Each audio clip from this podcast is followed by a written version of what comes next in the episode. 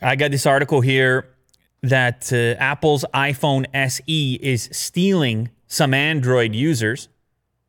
And I can't say that I'm surprised.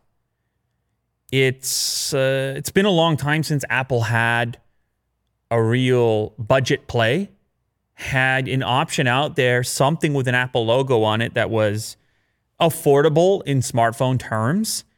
There have been there was the other SE model, but prior to that or after that, it's just been you have to buy an older model if you want to catch a deal. Mm-hmm. There was the 10R, but it wasn't really that budget. And then they come with the SE. And for all the things you can say about the SE, as far as the the the, the old hardware, the old form factor, it's still the cheapest way to get into iOS. Give iOS a try, and it's got that chip in it. It's got that heavy hitter, A13, which for the price, if that's your prerogative, you want to get in there and get a hot chip. Well, this is one way to do it. Now, the uh, that data company, well, what's their name? We've cited them many times here on the show. I believe it's uh, Canalys. Is that their name? Anyway, they did a an analysis, as you would if you were one of these companies. It's kind of what you do. I think if you scroll down, you'll be able to find it. Uh, and they looked at where iPhone SE users were coming from. Now I cited the wrong analysis company. This is terrible. This is a disaster. Just scroll up a little bit. We're going to get it right Oh, boy. because this is a news show, so we're going to get it right. Scroll up below. There it is. What's the name of the company? We're going to get it right. Counterpoint Research. They're the other ones. Counterpoint Research. It's very important. We got to get it right. Well, shout out to both of them. They're doing great things Good job. and uh, giving us the, the the the raw data stuff we're looking for. Now they they estimated uh, thirty percent of iPhone SE buyers came from iPhone 6s or older handsets, which is something I said in the original content around the SE when I was talking about it on Unbox Therapy. Uh, there's a lot of people holding on to these older devices. They don't need every newfangled feature. They were just they just wanted a faster phone. And they say, My phone is lagging. I want a faster phone. And guess what Apple gave you? They gave you an inexpensive, faster phone w- with the latest chip, run all the latest software. So you said, Okay, I'll take it. Uh, that same company found that something around, I think it was like 26%, around 26% of the uh, new users, yeah, 26, moved from an Android device. So that's the number that gets the attention because you can imagine an iPhone 6s or older user get jumping into an SE, avoiding all the expensive stuff. But the Android users, where did they come from? Well, I think there's two groups. This is all speculation, but I can speak from experience as a guy who has an opportunity to test out all the different platforms on a frequent basis. Every so often you say, I'm just going to use iOS for a bit. Mm-hmm. And I know it's an odd, I'm drawing an odd comparison here because it's kind of what I do. And for the regular person, it's a bit more risky for them, but it's still entertaining. I can imagine myself if I had been on Android for a number of years, say, oh, I'm going to go give iOS a shot. Or if I was on iOS for a number of years, if I'm a tech enthusiast, I say, I want to give Android a shot. I'm sure you've even, you've even had this feeling yourself.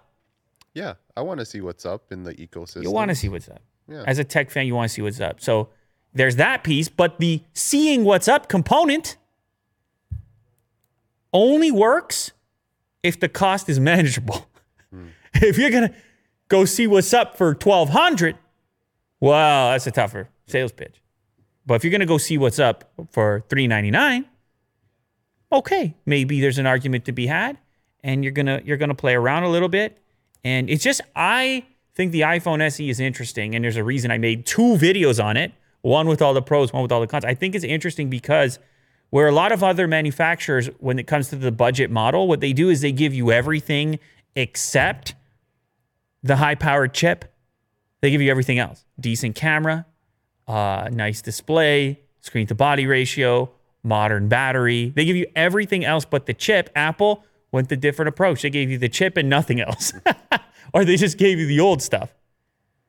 And so it's cool to see how customers have responded to that and that there is a customer base that's interested in that. Not just an older older iPhone user base, but also an Android user base that wants to see what that's about. So the chip, it turns out, is more important to customers than we may have thought.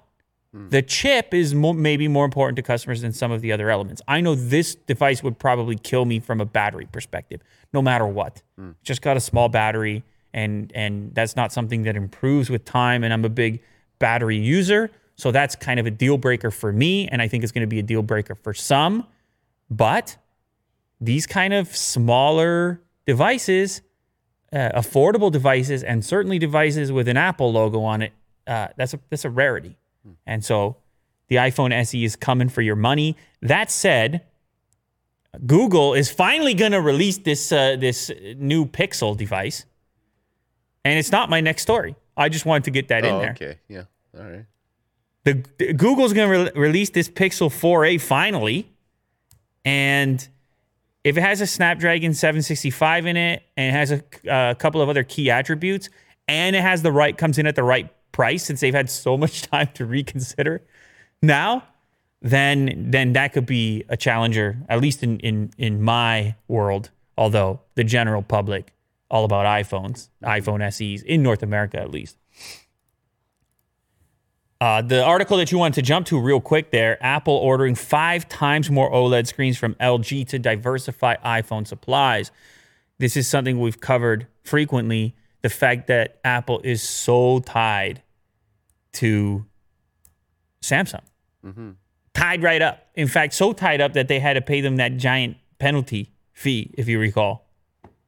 Yeah, they bought too many OLED screens. no, they had committed to buy more OLED screens than they eventually ended up needing, mm-hmm. and they had to pay a penalty of cl- close to a billy, I believe. Mm. Just a penalty. Just here you go. Sorry, apology money. Mm. 950 million is the estimate on that. And and just it's just weird for them. Samsung, a big competitor for them. It's weird for them to be so dependent on Samsung for OLED tech, which is just a, such a significant piece of their business model. I mean, what is Apple without OLED at this point? You need it. You can't have these pro models without OLED in there. We have no alternative. And Samsung just keeps knocking it out of the park, Grand Slam style, when it comes to OLEDs. You know what a Grand Slam is, Will? And I'm not talking about the breakfast at Denny's. Baseball. Yeah, what happens in a Grand Slam? Break it down. Uh, is it when everyone's on base There you go. and then the hitter gets a home run Look at you. and then everyone? It's Yes, unbelievable. you know, Willie Do, he's all grown up. Well, you know. He's breaking down the Grand Slam for you. What a word. I just love it. Grand Slam. Yeah. Whew, feels big, feels important. Anyway, yeah. So uh, Apple increasingly does not want to be too reliant on Samsung for obvious reasons. Even though Samsung, they're sort of at the top of their game when it comes to OLED for mobile devices. I always wondered with LG because they've done so well with the larger format OLED displays. I'm like, when are these guys going to pick up the steam on the Right. supplying the uh, mobile OLED displays. Apparently, they're going to supply five times what they have in the past. Could be somewhere in the neighborhood of 20 million displays. Whereas uh, the this uh, same report says that Samsung the uh, the scale of the order could be around 55 million. So just to put it in perspective of the piece that LG could take away. Now, ultimately, it, it appears, according to rumors, that Apple would love to move to some other supplier as well, Chinese supplier like BO, BOE. Is that the name? Yeah, BOE. But they, they of course, have cited in the past quality concerns. Samsung makes nice OLED displays, and if I'm spending thousand dollars on a smartphone, I want I probably want a nice OLED display. Will call me crazy. They already do. I mean, I don't think that's crazy at all. You want a nice OLED display, but LG stepping up the game, and they're gonna take part in uh, the construction, by the looks of it, of one of the most popular smartphones on planet Earth. So shout out LG, well done. Hopefully they they, they don't have the quality concerns. Hopefully they deliver on a promise. Hopefully these are beauty looking displays. Everybody's happy. Speaking of these displays, look at this. Images of a 5.4 inch iPhone 12 display panel surfaces on Weibo, Chinese social media. And uh, what's interesting here, of course, you can tell immediately the display has these tiny little slim bezels, barely any. Now, maybe the chassis of the device is going to add something, but still, Will, you know that the rumors and leaks are putting at least a couple of these new models as this sort of more slender, more how I how would you describe it? Modern, I guess. Yeah. Even though it's sort of seems inspired by old Apple designs, they're they're more the potentially more modern approach of squaring some things, thinning some things out. Well, this would appear to point in that direction. Uh, another thing about this leak, you can look at the notch cutout. Some had speculated that Apple may, on one of the models, shrink the notch somewhat. That doesn't look too shrunken to me. Looks like a pretty similar scale Notch. notch scale. Uh, so they predict that this is a 5.4 inch model just because of the hand scale in this particular image. Uh, of course, there's going to be multiple models. You could have a 5.4 inch model, fo- uh, two 6.1 inch models, and a 6.7 inch model. Lots to choose from in the next generation iPhone, which let I, I mean I have to remind you has been delayed. Probably not going to see it until October at this point because of supply issues, maybe even supply issues when it comes to displays. But anyway, there's a first look pointing in the direction of that next design. I know you're very excited, Will. Hmm. Speaking of that notch on the display, responsible, of course, for one of the world's most famous face unlocks, Face ID. Face ID working now around the new the new costume of the public The new normal. the new norm, the new attire of the citizens of planet Earth, which of course is the mask. Mm-hmm. There's many different forms of masks out there. You have blue, you have white, you have black, you have many different choices. And believe it or not, your choice of mask actually impacts the effectiveness of your face ID or face unlock for that matter. Uh, apparently, the black mask is the worst one when it comes to Just recognition. error rates. Oh, the error rates, there's a big scale of error rates, but they're obviously much higher when it comes to mask wearing. Something between 5 and 50%. That's the scope of the error rate on the variety of different facial unlock uh, technologies that are out there. Now, you probably remember from the various presentations on how secure these face unlocks are and how they get smarter over time and how your beard and your glasses and nothing can break them. Well, if you cover your face completely, you can break them. Yeah, and and you can screw up all their smart neural algorithm fun stuff. oh. Well, that that's unfortunate. Yeah, because they got the machines working and all that, but all the input and everything they were jamming into the neural was around the human face the way it was prior to this. Hmm.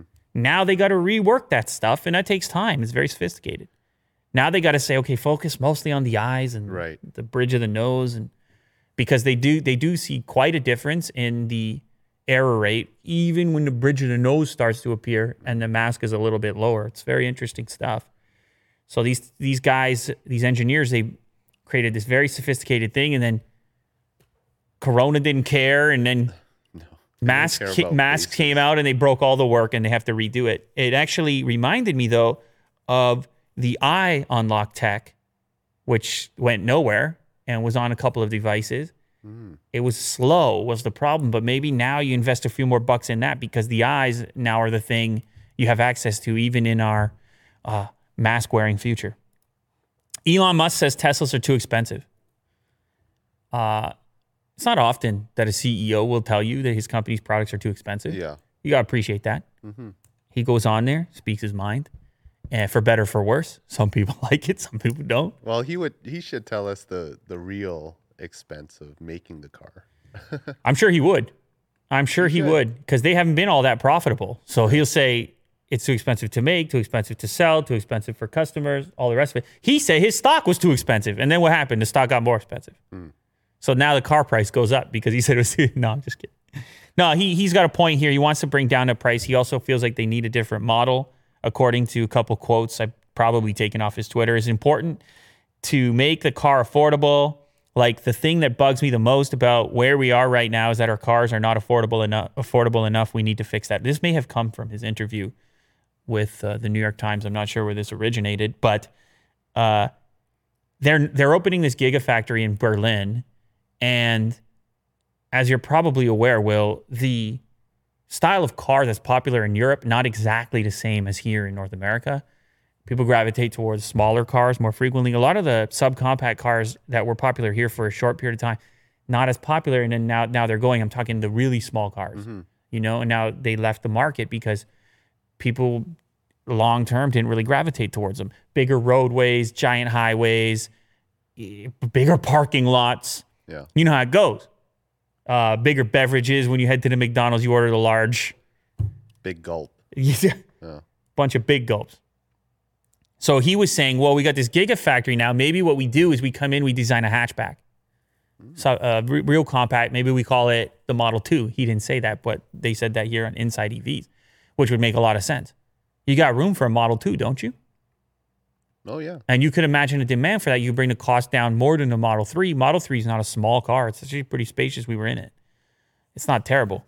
So maybe there is a step down from that you can do, trim back maybe a little bit of the tech to bring the price down and really do the mass market thing that Elon has wanted to do. He keeps saying we're bringing the price down. The 3 definitely got it down, but he wants to go even further and uh, maybe the European market is the is the right place to experiment with that. We'll see what develops.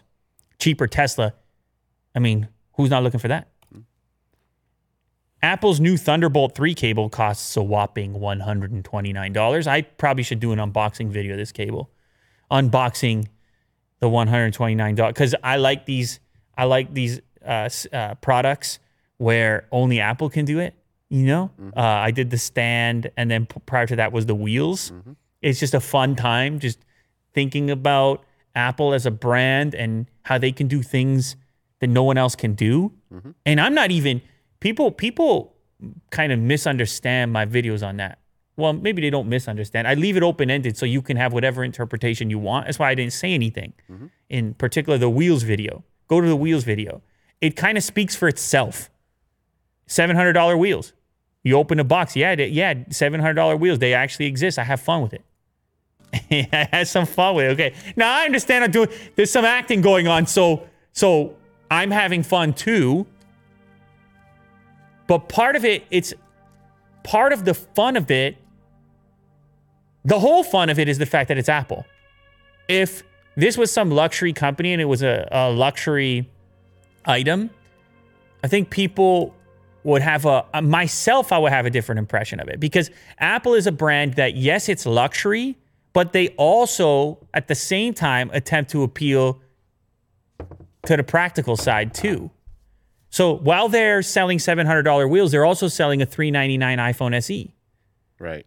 You see what I'm saying? That's what makes Apple so strange and hard to. They want to be there for everyone. They want to talk about how iPads are inside of education and how there's such strong utility value for money in other places.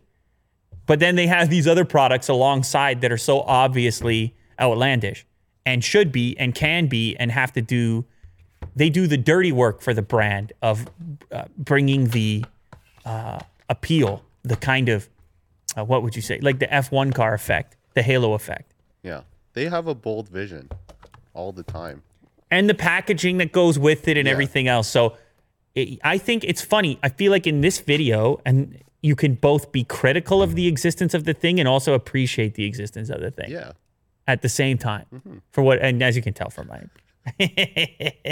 it's a lot of fun. But anyways, this Thunderbolt cable, it does, it has the same effect on you, where the price tag is the marketing. The price tag is the interesting part of it.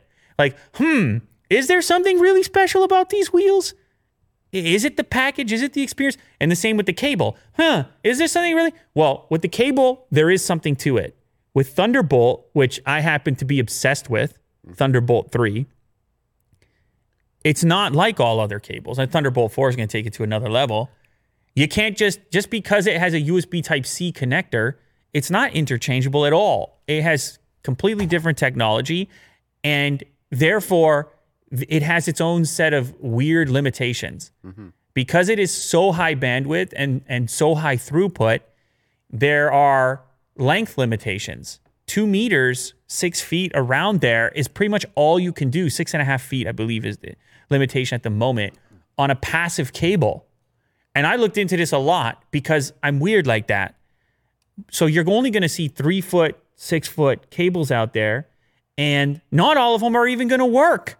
So it could be a bit of a nightmare trying to track down the ones you need depending on your application. If you want to hook up a monitor, it's a whole thing. If you want to hook up some really fast storage, it's a whole thing. If, like you're doing here, you want to hook up a capture box that needs throughput for three separate PCI Express, uh, PCIe uh, slots, you're going to need some Thunderbolt. And if you wanted to put that box, you know, a mile that way, no, you can't. It just will not work. The the you cannot now in with Thun- with the previous Thunderbolt Thunderbolt two, you could use optical cables. Uh, very thin. Corning was making them. Very expensive. I purchased a few back in those days because like again, I got a problem. Uh, they these were like a thousand bucks. Some of these optical cables on Thunderbolt two, and then there was a rumor that Corning was going to do a new version of it for, for Thunderbolt three, but it hasn't come about yet. I just can't imagine the market being there's a 600 $660 cable right there. Tremendous throughput at the time on Thunderbolt 2, Thunderbolt 3 the next stage. Well, anyways, this is the same cable that Apple uh, was including with the XDR display, which is a $5,000 display. So, yeah, you get a one $129 cable. It's going to be braided, so it's that new style Apple cable. It's capable of 40 gigabits per second transfer. So, even though to the to the regular bystander, it's going to look like a USB Type C cable. You see the little Thunderbolt logo, and you realize it's got more horsepower in it. It can do a little bit more. Uh, this one is also capable of delivering the DisplayPort output for up to 6K on those XDR monitors, which that's a key characteristic as well. So it is a special cable. It's still an outlandish price. No, Apple does not have to sell it to you for that price. They are they are they got a couple they got they got money. They're doing okay. They could sell it to you for 50 bucks, No, no. but they don't. And it's part of the fun and you can hate it, you can love it. They want you to hate it or love it. They don't want it to be nothing. They're happy right now that this is a story. They're actually happy right now that you're mad. Yeah. Tim Cook has a smile on his It's weird. They're happy right now that you're mad to say, ha ha, it's exclusive. Yeah. And people will buy it. And and if you're again, you know, a video editor or something, you got a bunch of pro display XDRs that are five or six thousand bucks.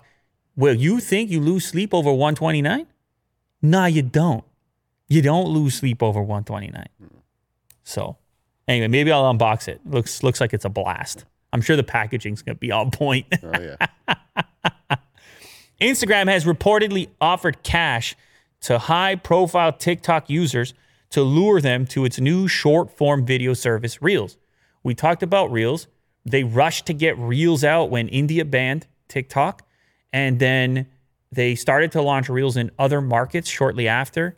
You or prior to that, they had been testing it in other markets, Brazil, Germany, and others. Now they're going to rush it to the US. We have our issues going on. Uh, not our issues. I guess we're in Canada. We'll wait and see what happens. But the U.S. has stated their issues with TikTok, investigating and looking into it. So there is a push. People are figuring out where they're going to live, their social media uh, lives, their online presence. And some of these people are prominent players in the TikTok space, providing tremendous content. Up until this point, TikTok hadn't done much about it beyond those people you, you selling their own sponsorships for their tremendous user base. Uh, TikTok came out, so we're going to do a $200 million fund. You heard about it. Now we get this report that Instagram, who's really Facebook, says, nah, nah, nah, we want to play in this battleground. We want a piece of this war. We want to be on these front lines. You see him trying to Yeah. comparison there. It's a battleground. It's. It's really not. It really doesn't matter that much. But anyways, uh, they're they have apparently offered certain users somewhere in the neighborhood of a hundred thousand bucks. Uh, they, they they don't say exactly because no one wants to be named in this thing. I'm sure everything was confidential, but somewhere in the hundreds of thousands of dollars to move over. I don't know what these contracts would look like. I would assume these people would leave TikTok for uh, Facebook, well, for Instagram in the form of Reels Reels is a bit different. You have 15 seconds to work with instead of 60, but I can imagine some nervous TikTok users with a number of followers looking at this deal from Instagram saying, Instagram looks robust. I could go over here. I could look at this paperwork here. Nice little lump sum figure.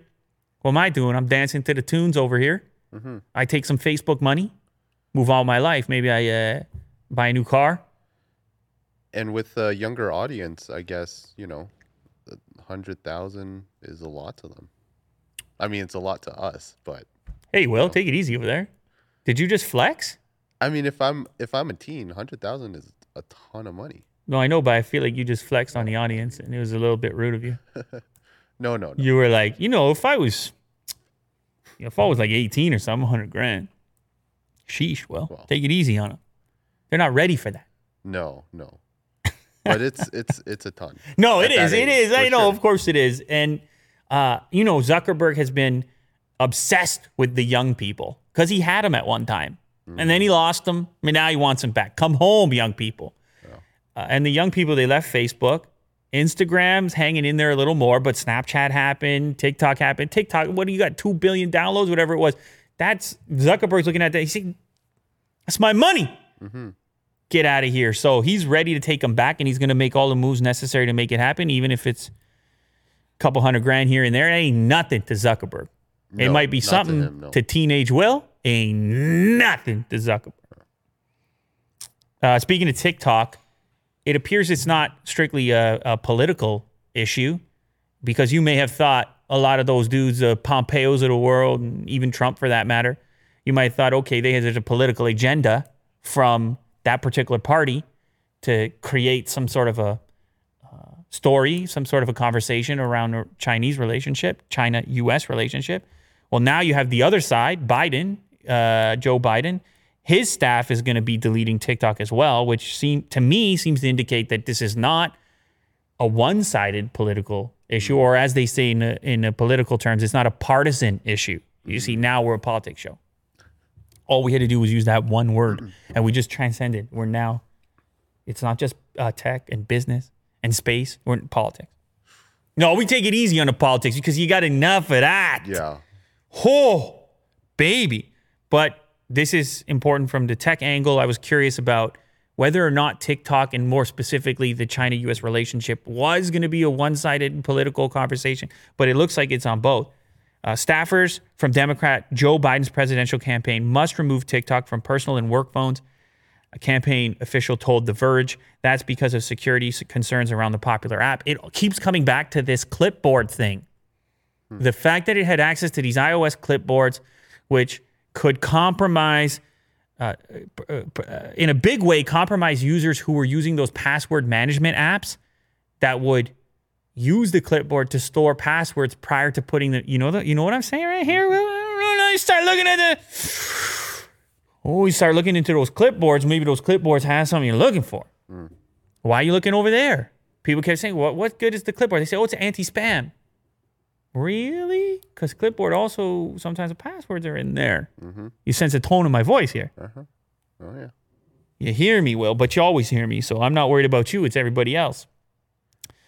So, uh, yes, this uh, campaign policy was first reported to Bloomberg, and they're basically doing uh the same thing that other U.S. officials are doing departments of state and homeland security, the U.S. Army, U.S. Navy. Uh, we'll wait to see what happens as far as the public is concerned, but it appears to be nonpartisan, this particular issue.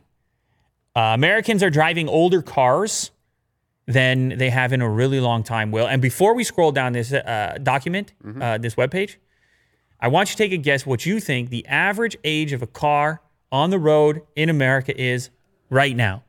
Average age. Maybe 10? 12. Hey, man, you changed it up on me? The average age of cars, sport utility, sport utility vehicles, and pickup trucks rose to 11.9 years. Ah. You're so happy right now. Oh yeah. And this is uh, the highest level in nearly 20 years. So this this 12 year barrier is apparently a big deal. And of course, the current world situation, people aren't buying new cars. They're going to hang on to what they have a lot of times and and maybe even repair those cars. So repair business might not be a terrible business right now. People trying to save a few bucks. Uh, and uh, so yeah, so and and oh, on top of that, cars better cars. Yeah. Right, we got- reliable. Yeah, cars have gotten Better better, and more reliable. We've had uh, some healthy competition, br- bringing in, you know, the the Hondas and Toyotas and everything else, and and uh, of course, increasing reliability in the in the in the long term, which is good. Means people people aren't recycling their cars as often. They maintain them. Maybe there's an environmental component there that's positive but it's obviously not positive for automakers who want to sell you a car. Right. They're sitting there saying, "We need some of that stuff that Tesla's got going on, little hype train. How do we get one of those hype trains? Maybe do we get we do a Bronco, as they did. Well, But it's working. well, I mean, we're talking about the Bronco, but as far as like the wide ranging, the variety of people out there on the roads, nah, man, it's 12 years. Mm. And I think people, it's, it's, I think it's kind of a healthy thing to hear for people looking around. Maybe they're looking around at their vehicle, they kick, they're kicking the side of it say, I hate this piece of junk because they saw the guy roll by in a brand new BMW or whatever. Mm-hmm. But it is, it just puts things in perspective, man. The average age of a car right now, 12 years, 11 point, and you guessed it, by the way, and you're super happy about that. Oh yeah. Yeah, you guessed it. But you did change the guess, which mm. I don't know how people are going to feel about that. Maybe uh, people can let me know down in the comments if that's fair game or he has to go with his original guess that he blurted out. Like, which type of game show is this? Is it the slap and talk or is it the kind of more, hmm, uh, who wants to be a millionaire final answer? Because you didn't get the final, you see? Yeah. Speaking of final answer, shout out to Regis who passed away recently. Well, I can't give him a shout out, but Regis just Philbin. just a just a, a general shout out. Uh, that guy logged more hours on TV than I think anyone in history. Was a Guinness Book World Record in front of a camera, and uh, uh, not just the the talk show that he had, but he also had the game show Who Wants to Be a Millionaire. I didn't plan this uh, shout out, but he passed away recently. But he was, you know, he was older. Natural causes. It's the way to do it. It's the way to go. If you gotta go, and I gotta say, man, uh, all those accolades aside, that meme video, where he got the fitness video, um, that thing, oh man, that thing will blow you away. That thing will blow you away. So you go look at the shape the, the guy was in. Uh, I mean, yeah, he's he's like 90 years old now at the time of death, but he was he was getting things done. If you want to have a a trip down memory lane, have yourself a little fun, then uh, you can go watch out his workout video as well. It's a lesser known, an oldie but a goodie. That's a classic right there. Big and bucket of wind, as people say, right? a what? Big bucket of wind. A big bucket of wind. Yeah. You've been saving that one up. you got me. You got me off guard. You got me off guard. That uh, that Who means, says that? I don't know, but I hear it. Here, okay, here all right. there. That's how you read that in the comments or something. Yeah. Anyway, yeah. Figure it out. So uh, R R R.I.P. You done did it. Um, CES 2021 shifts to a fully virtual experience after originally planning an in-person event. I know they came out. I don't know. Maybe it was like a month ago, and they were like, "Yeah, we're still doing it. It's going to be awesome. Come to Las Vegas." And of course, the Las Vegas mayor, she was on uh, doing the rounds, some press rounds or whatever, and she was saying, "We got to open back up. This is Las Vegas. We got to open back up." Well, yeah, Las Vegas got to be hurting. Yeah. This is a place. What's going on when the events aren't happening and the venues aren't working and the convention center has nothing on the horizon? Uh, that's a pretty nasty outlook. So I, I hear it, I get it, but it did seem a bit insane. The idea this convention is enormous. I've been many times. I feel like you've been a few times. Yeah.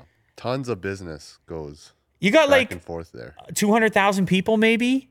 You have hundreds of thousands of people in tight indoor spaces. Wearing suits. You can't do it. Oof. You can't do it right now. So they decide to go virtual uh, instead of in person. Although I don't even understand what the virtual version is. Can't the companies just? Well, you said they can just send us products Yeah. that they were going to launch it, but can't they also just do their own video? Showcase. showcases, launches, whatever.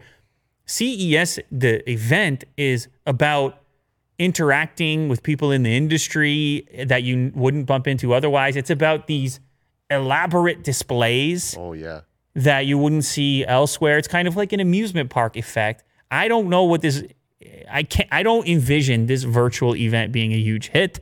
But more hey, whatever they can pull off, maybe they do some kind of VR event or AR or I don't know what they're gonna do.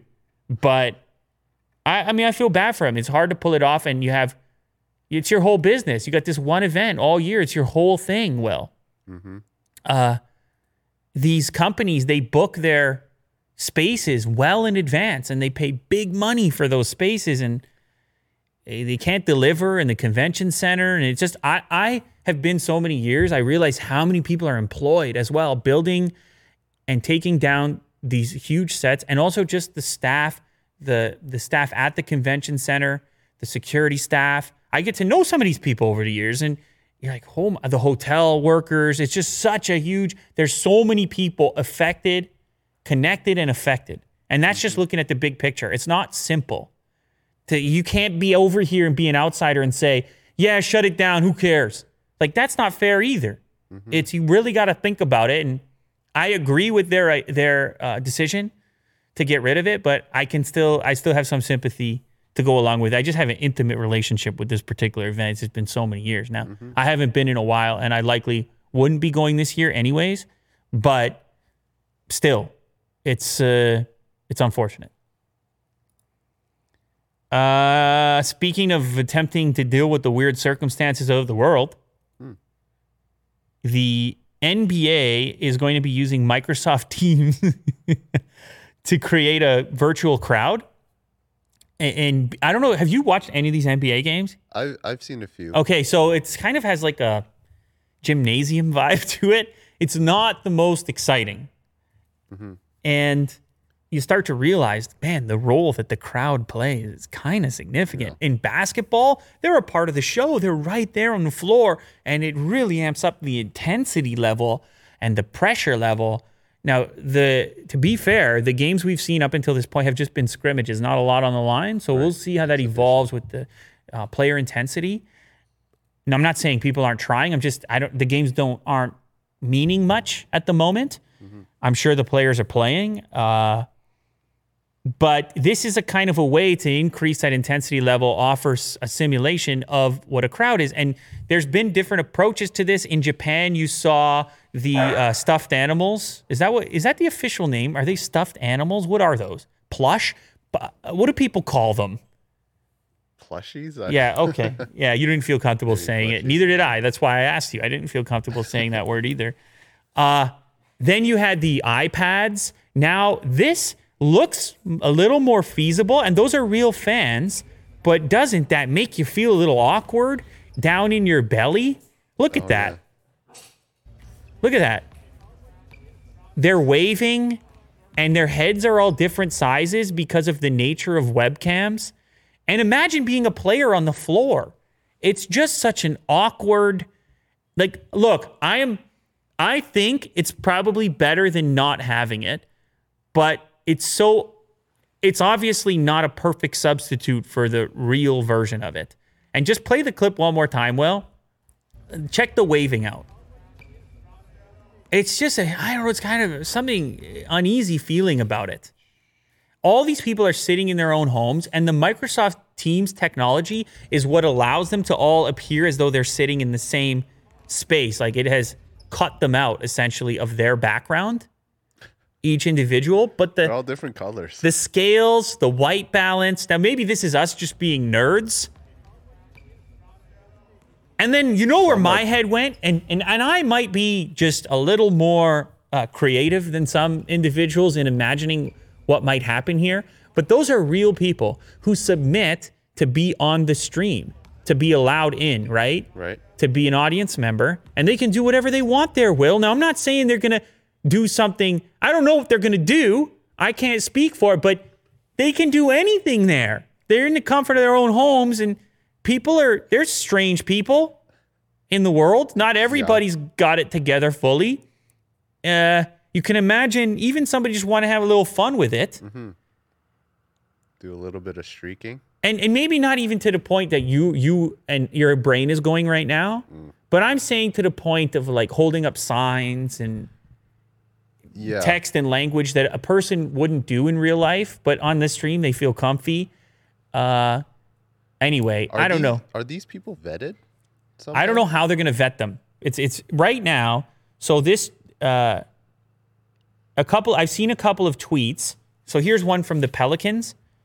Register now to be in the Pelicans sections for the NBA virtual fan experience during the seeding games. This will fill up fast. Register here and the link for it. So it's going to be a sort of contest, I guess, because they're obviously going to get more registrations than they're going to have space for. So I guess there is going to be some level of vetting. We'll wait and see how it works. I just hope people keep it together and don't ruin it for everyone else because it could be a fun experience. It could be cool. Uh, now, p- another part of the Microsoft Teams tech is apparently you can speak to the people next to you. You can actually interact. You're in the same chat group.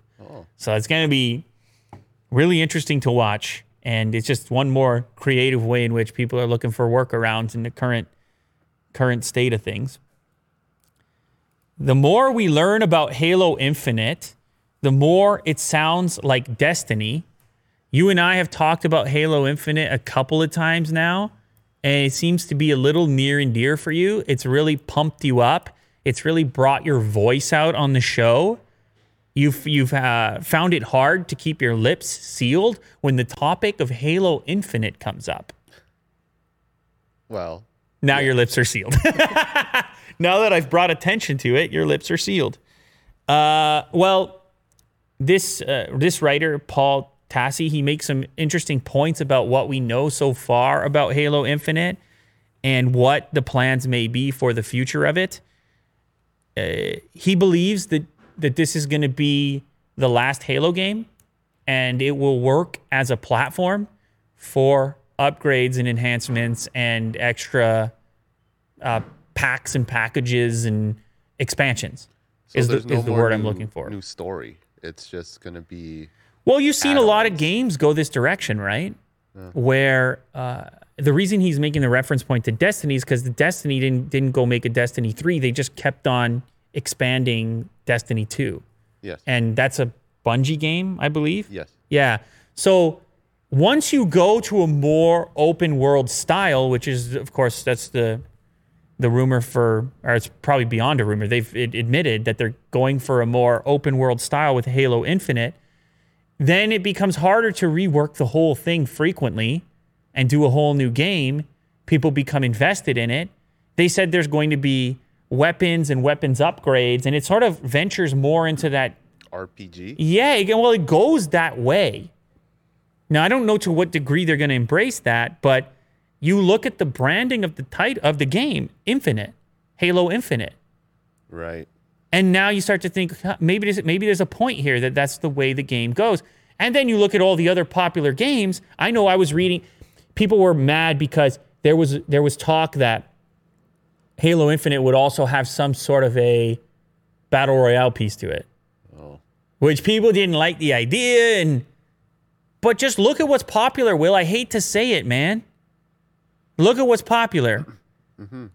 You can't ignore it if you're a game developer and if you're in the business of employing game developers staying in business here you uh, you look at the models that are working and you you to a, to a certain extent you can't ignore them you got to emulate some aspects of them so i don't know how much they're going to embrace this idea, but it does look like they're working in that direction. The exciting part, even if you're against this idea, the exciting part remains a vast open environment that they can truly invest in because it may go beyond any one game release or one game title.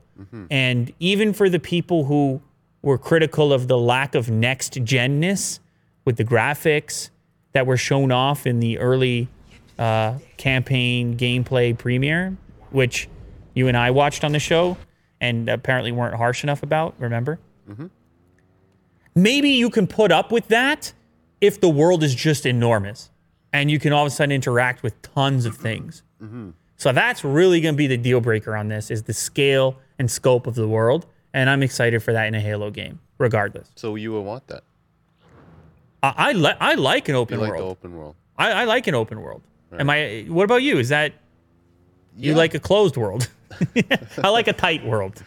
Well, yeah, they can give it a shot and see how it goes. I think the vastness of a game helps sense. helps you escape into it and kind of lose the typical on the rails parameters. Not to say that there's not still a place for that, but I think there's a reason people have gravitated towards these open worlds. You just got it just feels like a little more freedom within the game. I don't know how that works in a Halo game, but it's worked it's worked well elsewhere. Bitcoin is spiking. Uh, Bitcoin is back. People care about Bitcoin. Uh, it's becoming more mainstream. Some banks are starting to treat it more like a currency. In fact, some banks are and in investment companies like large scale, high profile, are making it easy for regular everyday investors to buy Bitcoin, and then those uh, companies will actually hold it, secure it, pet it, uh, check in on it every so often, give it food and water, nurture it. Because that's been one of the apprehensions for people. Is like, what do I do with this thing? How do I? I'm scared. Where's my wallet? uh, so there's so that's one reason, but there's other reasons too. Uh, it's also become more limited since that hal- having having I, that's not I don't like that word halving Having? have having, but that sounds like having, doesn't Yes. it? It sounds exactly like the word like I'm having a hamburger. Well, you're not cutting it in half, you're having it. But you could also be having it, English. English. So you kind of have to say halving. what a nightmare terminology. It is having. Having. Anyways, so uh, yeah, there's not an abundance of it. It was always a limited thing, but it feels uh, it feels even more limited. And then uh, and then you have this Lightning Network stuff, th- which uh, the Lightning Network is working. Side chains are working. You can do more with Bitcoin today than you could do last year. The Lightning Network is a second layer technology for Bitcoin that scales the blockchain's ability to conduct transactions and it's increasing people's ability to actually use the network. So the network, it was bogged down and you now have this second layer tech, which uh, apparently, apparently, well, hence the name Lightning.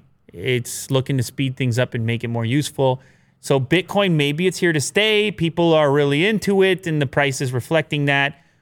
Also, though, the stock market, a lot of other areas, people are throwing their money around. People are having fun. So we're not really sure what we can take away from it from that standpoint. But it's hot right now. It's above 11,000. I don't know. Maybe you want to check it. The other day you called Bitcoin a stock and people loved it. I don't know if you noticed that. You said Bitcoin stock and people were like, Well, it's easy to search for. people just loved it. They were all about Willie Do when you called it a stock. Oh yeah. Yeah. Even the so there you go. Oh yeah, right around eleven thousand. It's down a little bit today, but still very close to eleven thousand bucks. Big big times for the crypto in the crypto land. People love the crypto. Uh, years before Twitter's big hack, that's kind of a connection there. Bitcoin hack. There was a Bitcoin demand on the hack. I'm just I didn't plan to put those together, so I'm happy about that. Years before the big hack, Twitter contractors reportedly were spying on celebrities, including Beyonce. I guess uh, you can imagine Beyonce being a target for that, uh, among other celebrities. There's something weird about that, isn't it? That uh, people, you give them power and some control, and they're like, let's go check out what Beyonce's saying in her DM. Just immediately. I don't know. It's just weird. It's weird how that works. It's like the same person. There's something about the nature of celebrity where that same person might feel bad about doing it to just a regular citizen, where they'd be like, "Nah, it's my neighbor. I don't. I'm not gonna go snooping around his place." but Beyonce. But like behind closed doors in a hidden, uh, far off land, and with the target being Beyonce, they don't feel bad about it. It's just disconnected enough. Yeah, it's Beyonce. They're she's a celebrity. She's rich. Who cares? Yeah. It's a weird mindset. I I, I don't uh, subscribe to it myself. I would think that it's the same rules apply. And I mean, I get it. People, I get it. I get both sides here. But uh, I like to think, at least at this point in my life, I'm I'm not really uh, uh, uh, snoopy. I'm not really into the snooping around. Sure, but That's a perfect sure bud moment, by the way. At least in this case, uh, what's Beyonce saying or doing? It's just uh, what's. Anyway, that's me. I, I understand. E- even even people looking for uh, money or um, uh, what, what is it, bribery. There's a lot of incentive there outside of the typical stuff. Anyways, find some dirt.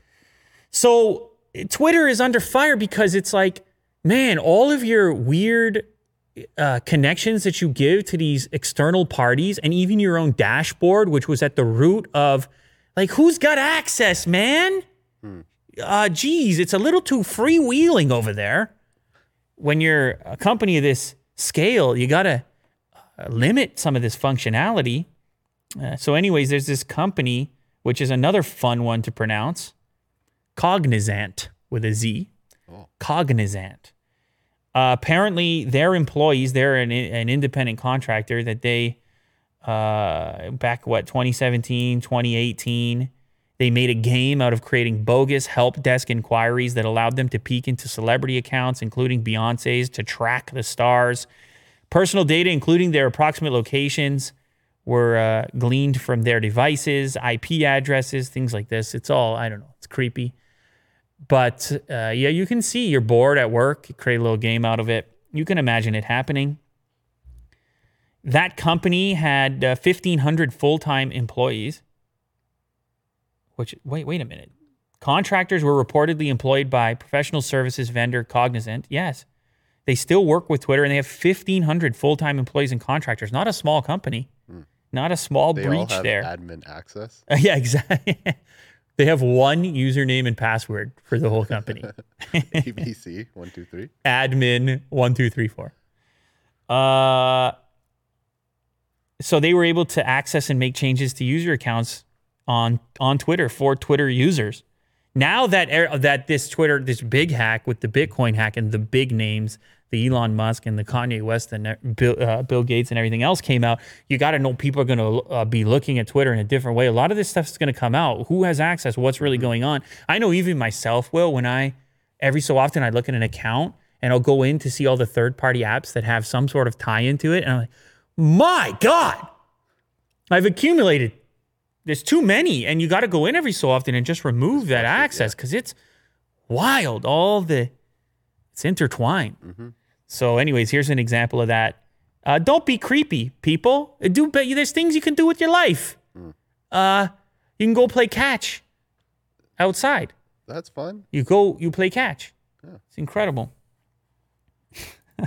They're like yeah right i can look at beyonce.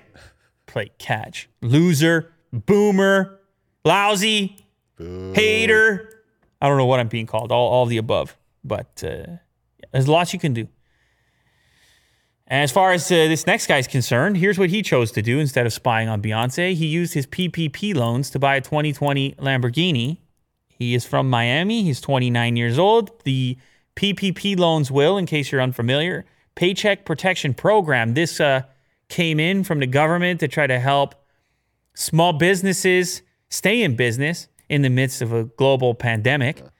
And obviously, that would be tough to do. A lot of people uh, were going to lose their jobs. Some, many still did. But this program, it aimed to put money in the pockets of these companies so they could keep making payroll and keep paying rent, presumably, and and all the rest of it. And of course, of course, it gets exploited as it would. It's like just like our last story, actually. You can't throw the baby out with the bathwater. You know the old the old saying, or or maybe the bad apple saying. Uh, you can't kill the whole thing because I know for a fact that there's been small businesses that needed this money and were really honest about it and only took what they needed. But then you have guys like this guy who he applied for $13.5 million in loans, writing fraudulent loan applications under the guise of several companies. He dropped 318,000 on this Italian sports car. Well, that's the Lambo. And he had 3.4 million sitting in his bank account. Now, I'm sure he's just accused at this point. I'm sure it's just uh, alleged. So uh, until he's convicted of such crimes. but uh, he claimed he operated four companies with dozens of employees and four million in monthly expenses. He pulled in three payments of 3.9 million. And uh, I mean, I can't really say that he doesn't have companies. I don't know. It was a very uh, limited investigation here, but certainly there's going to be a lot of people angry that he's using this money meant to help. They, they may have been deno- d- uh, denied their PPP, and they really needed to survive. And meanwhile, he over here with the with the Lambo, but it does really expose Will something at the root and the core of human nature that's uh, problematic. Where, where there is an opportunity to scam, there will be scam Oh yeah. and the when there's hand people handing out money it, at a scale or a scope an impossible scale like this it how are you not going to have this happen Yeah. and and then how are you not going to how are you going to catch everyone and then you don't catch everyone and then how are you going to stop everyone from telling everyone else about the, how fantastic the scam was. So then every, then you increase the number of scammers. And it's a it's just a real problem just with humans in general. And and i'm not saying we we had there's a susceptibility. You see this guy roll up in the lambo and go yeah i got it from the government. And then i'm sitting there working. Yeah. Why and i'm sitting there slaving in the uh, what is it? The essential as an essential worker or something? I'm a nurse or something and this guy rolls up on the ppp with the lambo? My goodness it makes me want to just chuck the whole thing out. It makes me not even want to participate. It makes me not even want to be productive. So it's a real risk factor we all have to think about when these programs roll out is can we really manage it? And how do we uh, how do we really reasonably stop these types of things from happening. Yeah, because it it's gonna be expected. oh it's to happen. it's to happen. And and human beings have tried a number of experiments over the years on how to live and how to distribute uh, finances. And they all haven't worked out. They don't all work out. So we just keep that in mind. We just keep that in mind. But shout out to the small businesses shout out to the small businesses right now that are doing it and hanging in there and and and and, and keeping people employed in this particular time. Shout out if that's any one of anybody that's doing that and doing it the real way and the right way and putting in the work. I feel that. Uh, this, this is a cool innovation here. A little upside a little uh, pandemic optimism pandemic drives boom in air button technologies. Now there have been i'm sure you, may, maybe you've seen this heard about this maybe even tried it will all the different ways you can interact with uh, a digital interface without touching it. There's been some that have not really been adopted. Most let's be honest. Most when people say i just touch my screen please stop. Uh, i don't want to be bothered waving about in the air and things. But now you have a real reason to make a push for it because of germs mm. and screen touching. And I'm sure you've had this experience post COVID or we're in COVID now where you do have to go into a store for some reason. You got the mask on, you're kitted out, but then you go to the self checkout and you got to touch something or you got the Right. pin pad, you got to touch something, and then they get the sanitizer right between the thing that they touch, and then they're wiping the thing that they just. Such a whole. What if we didn't have to touch it? What if we could wave over top? What if you could engineer an actual haptic that gave you a physical feedback type of vibration, but in the air, hovering over the display? Oh. Are we doing the pitch? We're doing the pitch for it right now. Well, apparently, they're able to use some type of sonar, mid-air haptics involve using concentrated ultrasound radiation to mimic a sense of touch. It works by modulating ultrasound speakers in such a way that you can make them perceivable on the non-hairy part of your skin. I don't I guess hair would get in the way of it, but that's fine. It's the palm of your hand anyways. And so you can feel it, Will. Wouldn't that be cool? Now there's other technologies. They're not all uh, not not every company in this area is working on that particular version of this. Uh, there was the the Soli chip that was on the Pixel that will never be there again because nobody used it, and that was just uh, what was that? that was using radar technology, so sonar radar. I can't even remember.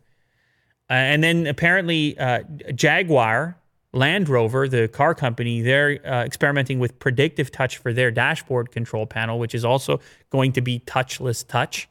But imagine a future where all these interfaces could be managed without touching them. You could cut back a lot of germ transmission. Now, COVID is mostly airborne, we're figuring out at this point, which is the whole mask conversation the sneezing, the coughing, the talking, the close proximity. But just germ transmission in general, it's an interesting uh, area of technology. See how that goes.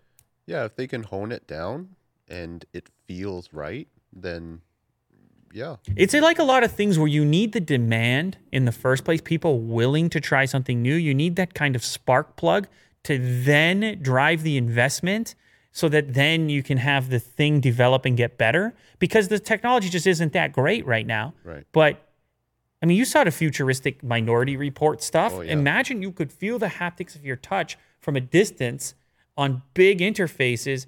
I don't know, man. I don't know, man. I support it if they can get it right. Could be interesting.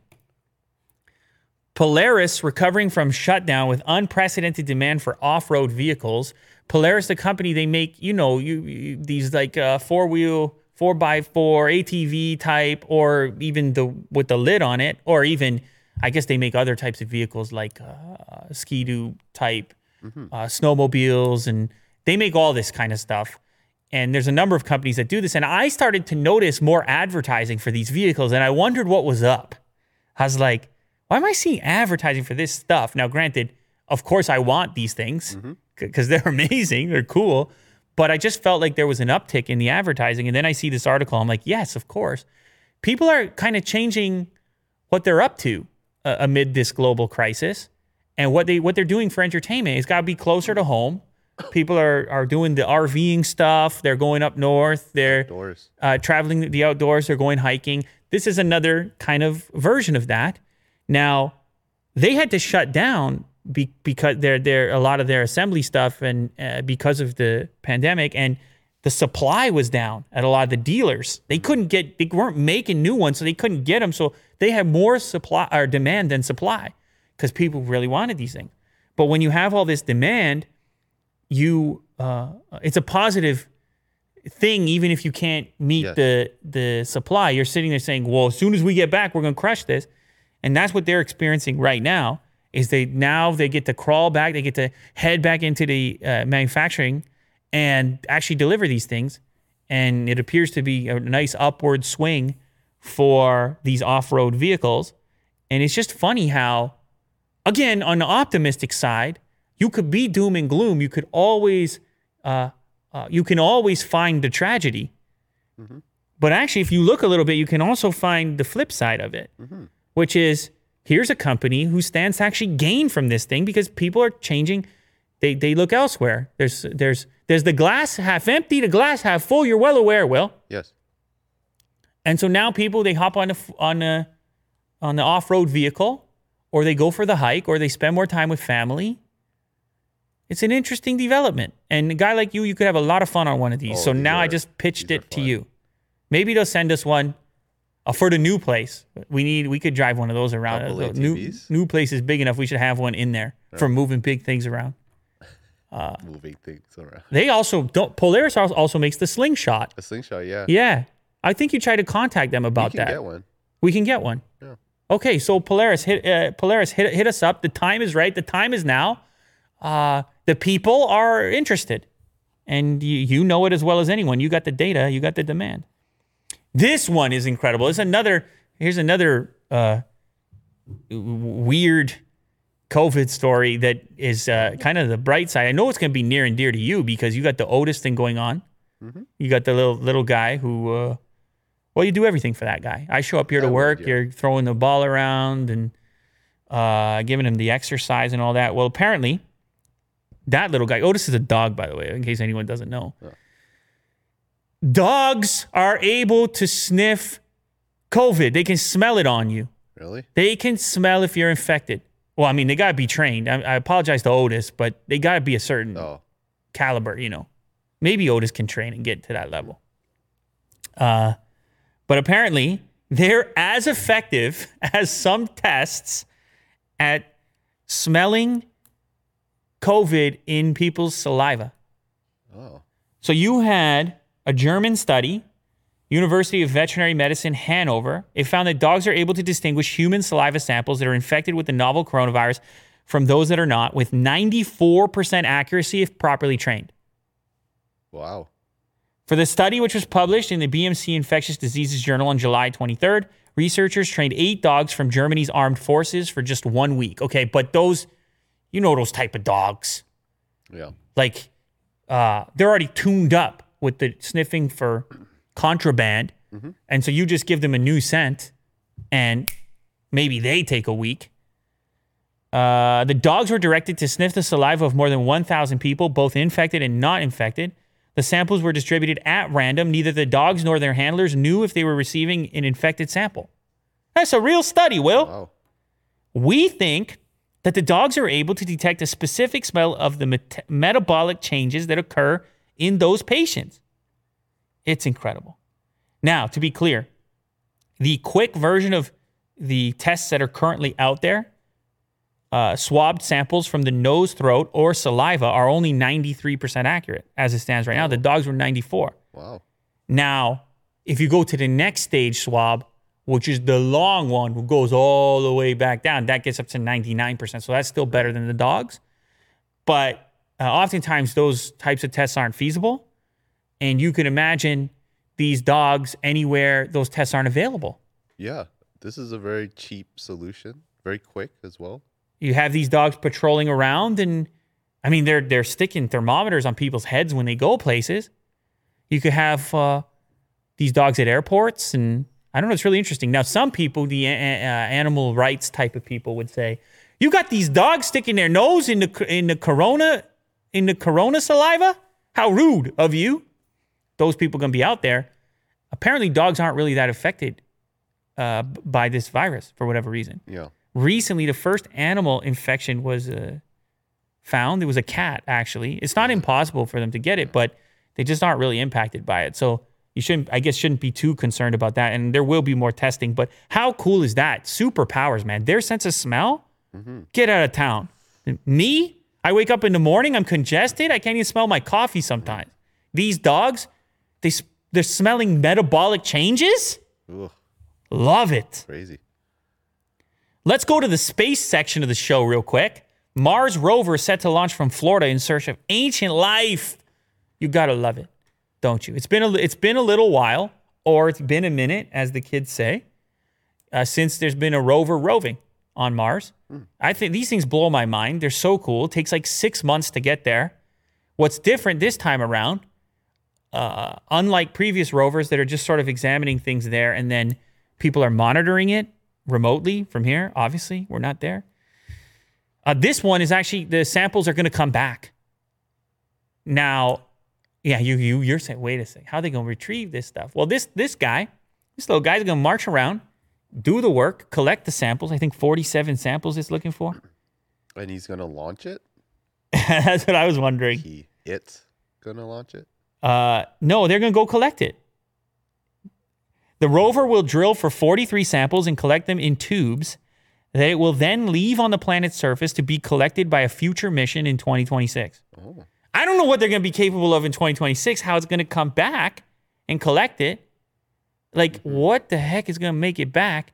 But anyway, and nonetheless, this is an incredible article that just discusses how difficult it is to launch one of these things.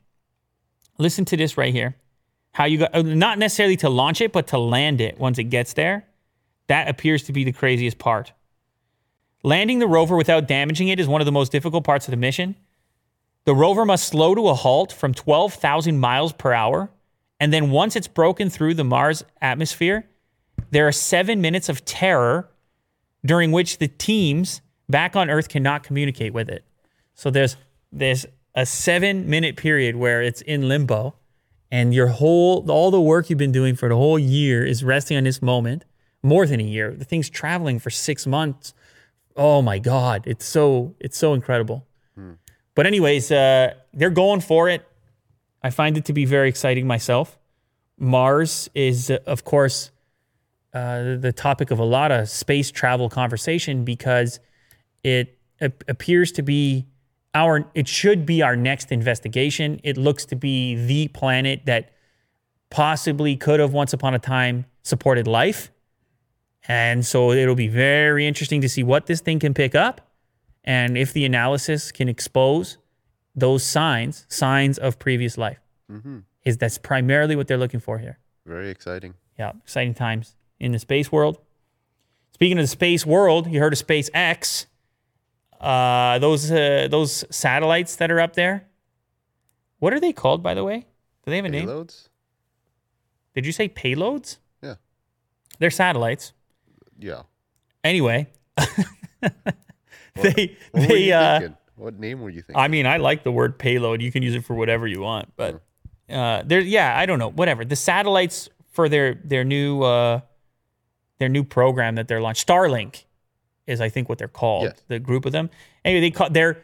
This is what they look like when you take a trying to take space photography. I didn't know r- really exactly what people were talking about when there was a pushback on the on these satellites, and people were saying they're going to screw up our I think I did a story on this a little while ago about how Elon had to come out and say, look, I'm going to try to fix it.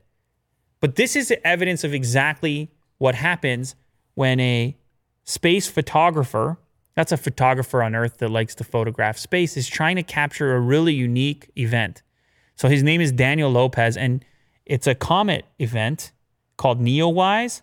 And of course, that's the comet in the image there. And all the lines are the satellites hmm. It's crazy how bright they show up as streaks. Now, I think it looks cool, but I can imagine it gets old after a while. You, you, you don't want your whole sky to look like that. So I guess I understand some of the pushback.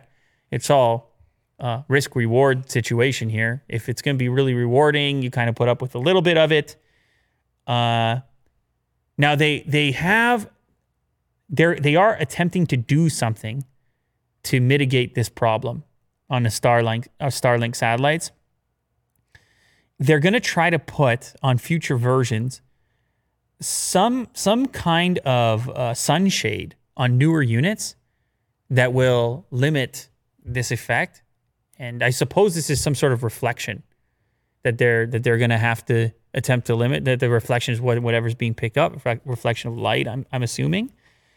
Uh, and they're also going to plan to reduce reduce light pollution footprint by adjusting the angle of the solar panels on there. So they're gonna they're trying. They they don't like I guess they don't like this either, or they're at least hearing people's concerns about uh, what this is doing. This is some type of space pollution. It, really makes you think it's kind of crazy because ima- imagine the whole sky just satellite fest up there, space junk. It's a it's a, a strange thing to attempt to imagine. Where do you limit it? Who has the rights? What's involved? I mean, I'm not trying to shut it down, not yet. Uh, It seems really promising right now for people getting people connected that just wouldn't be feasible otherwise. But it is it's a curious thought experiment to imagine what what if every corporation in the world is up there with their own satellites and then because I like the sky as well. Yeah, space photography will be. You can't do it. I'm a big sky guy as well. Lately, I go. I think I told you about this. I'm out in the pool late at night, and I'm checking. I'm looking at the sky. You know, yeah, so it's a it puts things in perspective. In a, I mean, it really does. I I don't know. You've heard it before, but uh, this one you wanted me to talk about, and I don't even know where to go with it. It's such. I have awkward feelings about it.